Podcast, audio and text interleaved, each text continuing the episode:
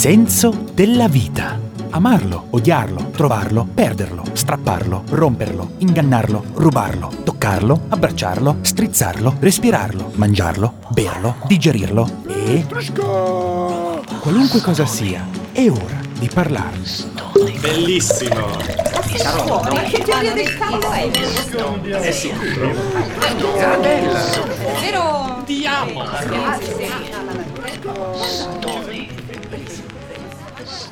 Buongiorno Patrizia Barbuiani, Buongiorno.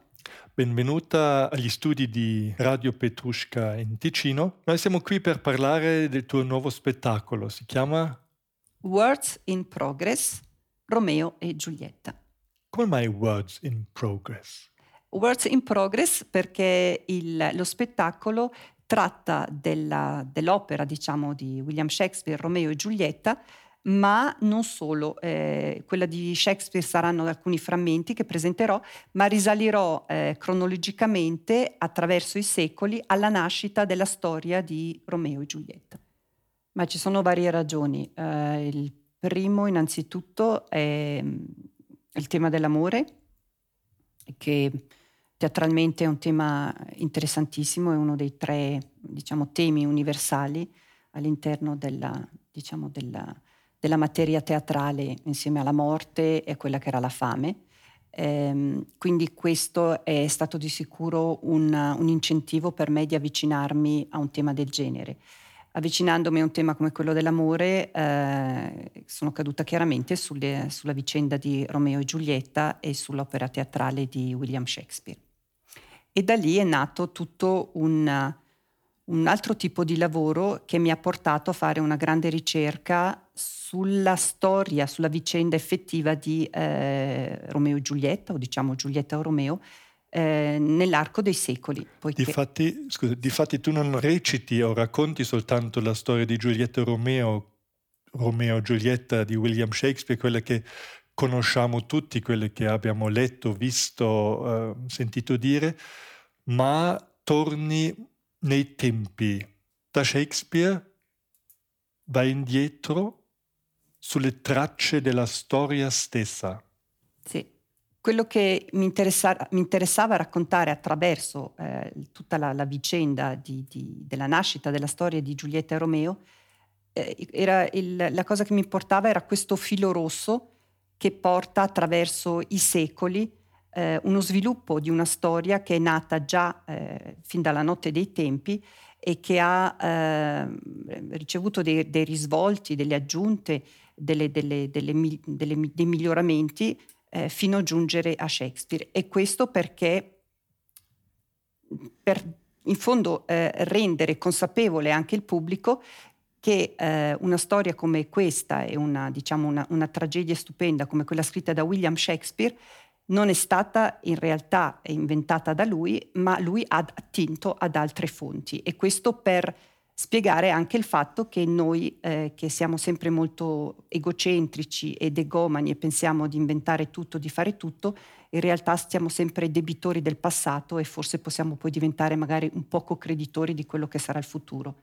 Ma tutto questo in fondo non ci appartiene direttamente. Riceviamo tantissimo dagli altri e portiamo il nostro piccolo contributo per quelli che poi ci seguiranno. Cioè, in altre parole, anche il grande Shakespeare, l'enorme Shakespeare, in fondo questa storia l'ha non copiata, ma rilavorata da storie, da una storia che lui ha sentito, che ha visto, che ha letto. Sì. Eh, ho fatto una, una lunga ricerca eh, per appunto risalire un po' alla- alle origini di questa storia e diciamo che le prime tracce si ritrovano eh, nelle metamorfosi del poeta Ovidio, che sono state scritte circa nel secondo secolo d.C., eh, il, quale a sua volta l'ha ereditate dalla tradizione orale, dalla tradizione popolare e dalla culla greca, dal mito di Piramo e Tisbe. In questa storia d'amore di Piramo e Tisbe si ritrovano già alcuni elementi che poi verranno ripresi da altri scrittori più avanti e quindi ehm, riscritti, ritrattati eh, fino a crearsi poi la vera storia di, diciamo, la novella di Giulietta e Romeo che è stata scritta da, da Luigi da Porto di Vicenza nel 1530 e da questa novella ci sono stati ulteriori passaggi fino ad arrivare a William Shakespeare. Ma è vero che si trovano delle tracce di Giulietta e Romeo anche nella Divina Commedia di Dante? Sì, diciamo nella Divina Commedia di Dante non proprio tracce di Giulietta e Romeo, ma si trovano le tracce delle due famiglie in lotta, quindi le due famiglie contendenti, le due famiglie che poi ehm, diciamo eh, non permetteranno a questo amore di poter sbocciare, di poter vivere, eh, che sono le due famiglie dei Montecchi e dei Capuleti, che però in Dante per la prima volta eh, vengono, vengono nominate queste due famiglie con i nomi di Montecchi e Cappelletti. E sono due famiglie eh, ambito che sono, vengono, vengono, citate in un ambito eh, però politico nel sesto canto del Purgatorio, poiché eh, riassume in, in, varie fasi della, della, sua opera Dante anche tutta la questione della lotta fra i Guelfi e i Ghibellini e tra queste famiglie una era bresciana e l'altra era vicentina, mi sembra, adesso non mi ricordo precisamente. E cosa si potrebbe dire, cos'è il filo rosso della storia di Giulietto Romeo attraverso i secoli? Cosa, è, cosa sono gli elementi principali, eh, partendo forse da, da Piramo e Tisbe o ancora prima, cosa sono gli elementi che tu hai potuto rintracciare attraverso questa storia? Ma gli elementi, eh, innanzitutto, è appunto un elemento che di sicuro è universale, si può ritrovare probabilmente in, tutti, in tutte le nazioni, in tutte le storie, è l'amore fra due giovani che viene eh, ostacolato dalle famiglie eh, viene ostacolato per, appunto, per una questione che può essere una questione di, di, religione oppure di razza oppure di ceto sociale, di casta e quant'altro. Questo è il primo elemento importante, elemento proprio chiave. E il secondo elemento che, che verrà poi comunque eh, ripetuto nelle varie, nelle varie stesure è l'elemento dell'equivoco, quindi l'elemento in cui, nella, per esempio nella storia di Piramo e Tisbe, Piramo eh, crede che Tisbe sia stata uccisa eh, assalita da una leonessa, eh, cosa che invece in realtà non è, eh, perché trova il suo velo insanguinato che questa leonessa ha strappato, mentre Tisbe è ancora viva. E quindi eh, trovando questo velo è talmente disperato con questo suo amore infranto, tutto il suo sogno t- di tutta questa sua vita che quindi si uccide. Tisbe torna, lo trova morente e anche lei si uccide. Quindi attraverso questo equivoco i due amanti muoiono e questo sarà l'elemento che proseguirà fino a, a Shakespeare. E un altro elemento eh, importante eh, che viene già anticipato appunto nella vicenda anche di Piramo e Tisbe è che con la morte di questi due ragazzi alla fine eh, i padri e le famiglie si appacificano, quindi ritrovano eh, questa, questo, questo, sodalizio perché eh, e questo è, è, dovuto proprio quasi al sacrificio di questi due, di questi due amanti che, che si uccidono perché non possono vivere questo loro amore. Cosa sono state le difficoltà più grandi durante questo lavoro? Cosa, perché è stato un lavoro gra- enorme, nel senso anche quando si vede lo spettacolo, tutti questi testi, tutte queste scene eh, bellissime, queste, queste, questo intreccio anche di, di, di storia e storie.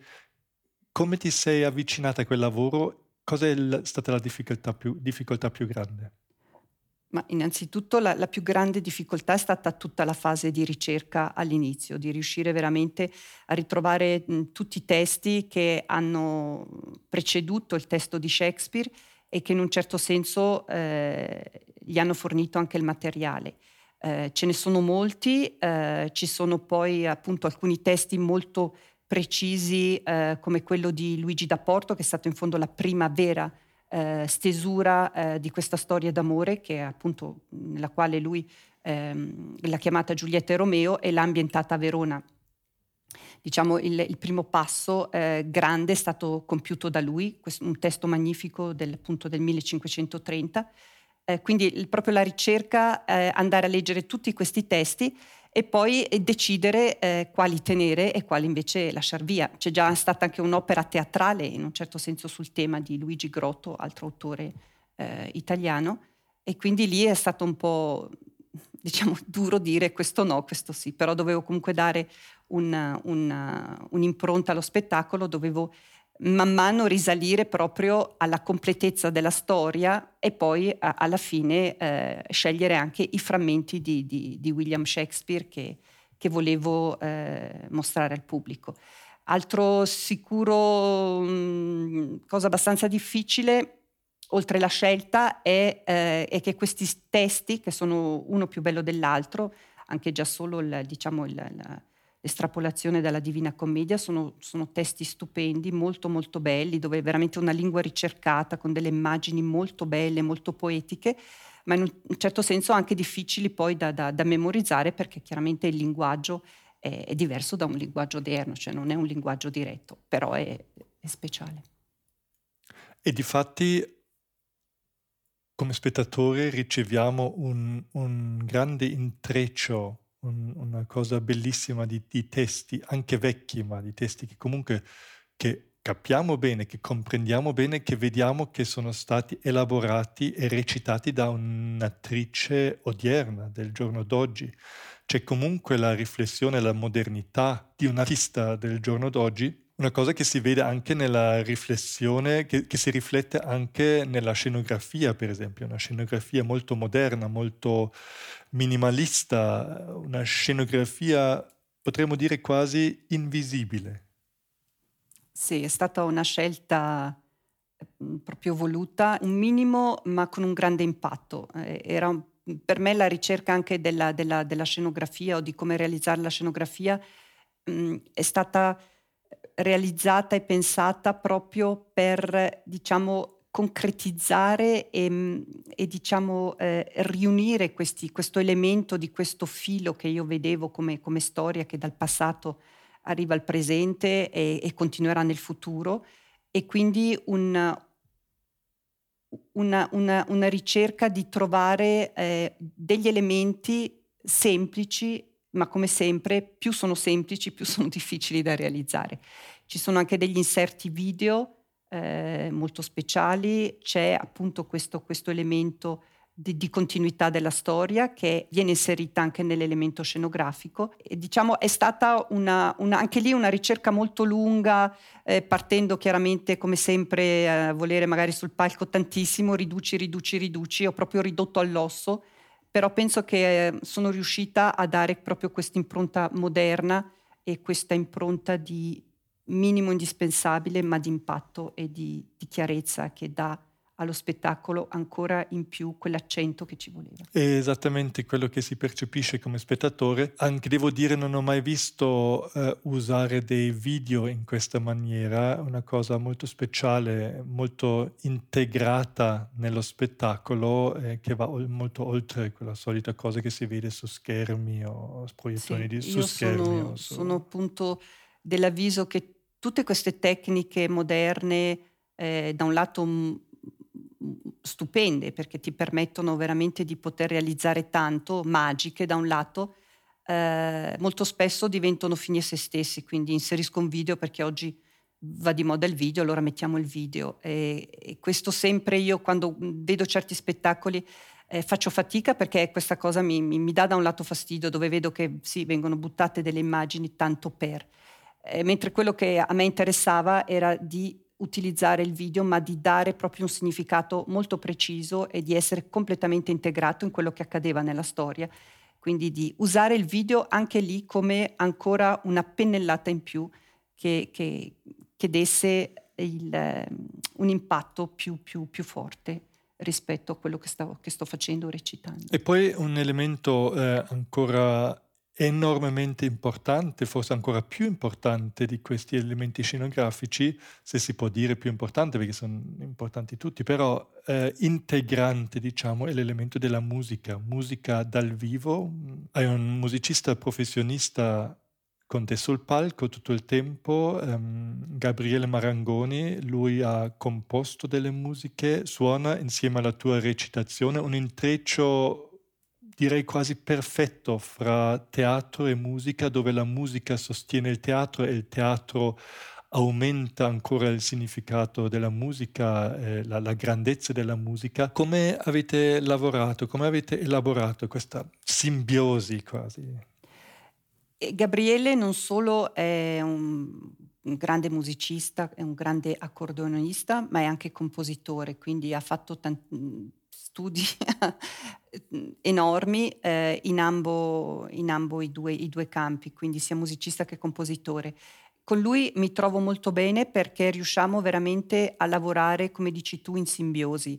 Eh, è molto difficile spesso far capire che cosa si vorrebbe eh, dalla musica in un contesto teatrale, eh, di far capire come, come, come, si vorrebbe la musica, che cosa si, cos'è la, l'accento, cos'è, cos'è la, la, in quel momento il timbro musicale che si vorrebbe. E quello che trovo eh, molto bello eh, con Gabriele è proprio questa intesa che si è creata già fin dall'inizio. Lui riesce veramente a capire cosa sono i miei bisogni, che cosa io intendo quando cerco di spiegargli che cosa vorrei della musica. Lui mi fa delle proposte sempre molto molto valide, poi discutiamo insieme, proviamo insieme, finché alla fine veramente si cristallizza qualcosa che è il risultato di ciò che io in un certo senso mi attendo da lui e ciò che in fondo lui si attende poi da me, perché come io non lo vedo come un pezzo teatrale con musica, ma lo vedo come uno spettacolo teatrale eh, nel quale il musicista è il mio partner di lavoro, quindi non ho un altro attore che lavora con me o un'altra attrice, ma lui in quel momento è il mio partner di lavoro. E difatti questo si percepisce molto, cioè eh, è un'unità come raramente si vede, come raramente si percepisce sul palcoscenico, una, un'unità anche di stile, sembra che la musica sia perfetta per quello che stai facendo tu e viceversa, che quello che tu stai facendo e recitando sia esattamente quello che ci vuole insieme a questa musica. Poi trovo che anche la sua grande capacità e la sua grande professionalità sta proprio nel conoscere il suo strumento nei minimi dettagli e quindi riesce veramente a estrapolare da, da, da quello strumento magnifico i, i, suoni più incredibili. E, e questo veramente eh, dà anche proprio allo spettacolo quella connotazione che, che trovo si sente, si vede, sì. si, si, si, si, sente proprio, ma a livello non solo uditivo, ma proprio, penso proprio anche a livello di energia dello sì, spettacolo. È spettacolare nel senso della parola. Giulietta Romeo, Romeo e Giulietta è um, una storia grande, una storia enorme, una storia forse una delle più grandi di questo mondo, perché um, universale chiaramente, ma è anche una storia giovane, giovane nel senso che eh, sia Romeo sia Giulietta sono due giovani. Si dice persino che Giulietta avrebbe avuto 14 anni quando è accaduta la, la storia vera. Um, ma non, è, non, ha importanza questo, è importante che comunque si tratta del primo amore, del primo grande amore, del vero amore, cioè dell'amore giovane. Tu vedi questa storia, eh, questo spettacolo anche rivolto a dei giovani e se sì, in che senso? Pensi che è valido per giovani e dovrebbero venirlo a vedere? Ma eh, senza dubbio, credo che è proprio uno spettacolo adatto a, ai giovani, adatto agli, agli adolescenti, proprio perché è nell'adolescenza che cominciano a, a nascere questi, questi, sentimenti così forti, così, così, estremi, che sono sia da un lato il risveglio della sessualità e dall'altro lato il risveglio di, di, di questa diciamo, eh, ricerca di un amore al di fuori di quello che è stato l'amore che si è, si è avuto per i genitori. Quindi si dà anche in un certo senso attraverso l'adolescenza il taglio alla, alla al rapporto eh, di, di, essere in fondo subalterni con i genitori, quindi quasi come il primo atto rivoluzionario diciamo nella vita è proprio che attraverso l'amore il giovane riesce in fondo a uscire eh, dall'ambito familiare, non dico uscire fisicamente, ma uscire a livello di, di, di affetti, di energia, eccetera. Quindi è una cosa estremamente importante. E voglio anche aggiungere che in fondo la grande, eh, la, la grande capacità, il grande estro, la, diciamo, la grande... Mm, Genio. Sì, la genialità di Shakespeare è proprio stata quella eh, di ricevere in fondo un testo di una storia che era già redatta e però di spogliarla da tutto quello che erano i toni moralistici, perché questa storia nei tempi serviva anche eh, per dire ai ragazzi attenzione se voi non seguite i dettami della famiglia se voi non ascoltate il vostro papà e la vostra mamma su quello che vi dicono eh, guardate che fine farete perché alla fine eh, morirete. Quindi c'era questa, in fondo, eh, dietro alla storia, c'era anche questo, questa morale di insegnare ai ragazzi restate eh, a, con quello che vi dicono i vostri genitori se volete eh, vivere. Mentre eh, proprio Shakespeare toglie tutti questi toni moralistici e propone invece proprio questa essenza dell'amore che invece fa crescere e che fa, in fondo sì, eh, eh, li porta alla morte, ma li porta in fondo attraverso questo atto a una, un, un, grande atto d'amore e di maturità e di, e di crescita comunque. Quindi è di sicuro adatto dei giovani. A me piacerebbe molto eh, poter fare una versione, diciamo, un po' più light, quindi non, non, così complicata come può essere quella teatrale. Ma dici complicata tecnicamente? Tecnicamente, sì, complicata tecnicamente, quindi ci saranno delle cose che forse non si possono portare, per esempio, nelle scuole, se ci sono delle scuole interessate al, al tema. E poi, oltre al, diciamo, al tema dell'amore, che è di sicuro interessante, è anche per fa scoprire ragazzi eh, quanto noi siamo in fondo eh, sempre debitori di tutto quello che gli altri hanno fatto prima di noi eh, e quanto ehm, noi dipendiamo da tutto quello che è stato il passato, che può essere il passato della tua famiglia, già noi diciamo che fisicamente eh, siamo praticamente un conglomerato di, di, geni che vengono dalla nostra famiglia, quindi fisicamente io sono una parte di mio padre, mia madre, dei miei nonni, quindi c'è questa componente importante e che tutto quello che io imparo, recepisco, ho arriva da qualcosa che è passato, qualcosa che mi lega comunque al passato e attraverso il mio presente io posso legarmi a quello che sarà il mio futuro. Allora significa che questo spettacolo non sarà solo presentato nei teatri eh, in Ticino e in Italia, ma lo vorrei anche s- presentare nelle scuole, se ho capito bene, e anche in altri posti. Sì, eh, appunto riducendo eh, le difficoltà tecniche che ci possono essere, eh, mh, come vorrei farne una, una, versione eventualmente appunto per, per, i giovani, per le scuole, mi piacerebbe poter presentare anche questo spettacolo al di fuori dell'ambito teatrale, anche in sale eh, non attrezzate come quelle di un teatro, ma che possono essere interessate al tema eh, che io porto, alla ricerca che ho fatto, come potrebbero essere, non so, delle biblioteche, dei centri culturali o persino quello che sto, sto, sto già lavorando in quel senso, anche di portare questo, questo lavoro eh, in ambito di festival internazionali, lavorando per esempio anche eh, con altri attori su una possibile traduzione eh, da, da, da, fare al pubblico eh, live, quindi con degli attori del luogo che raccontano eh, certe cose importanti simultaneamente con me. Grazie mille Patrizia. Prego. This podcast was brought to you by Radio Petruska, the Swiss internet radio, powered by Markus Zollner Arts Company, Lugano. La, la, la. Petrushka!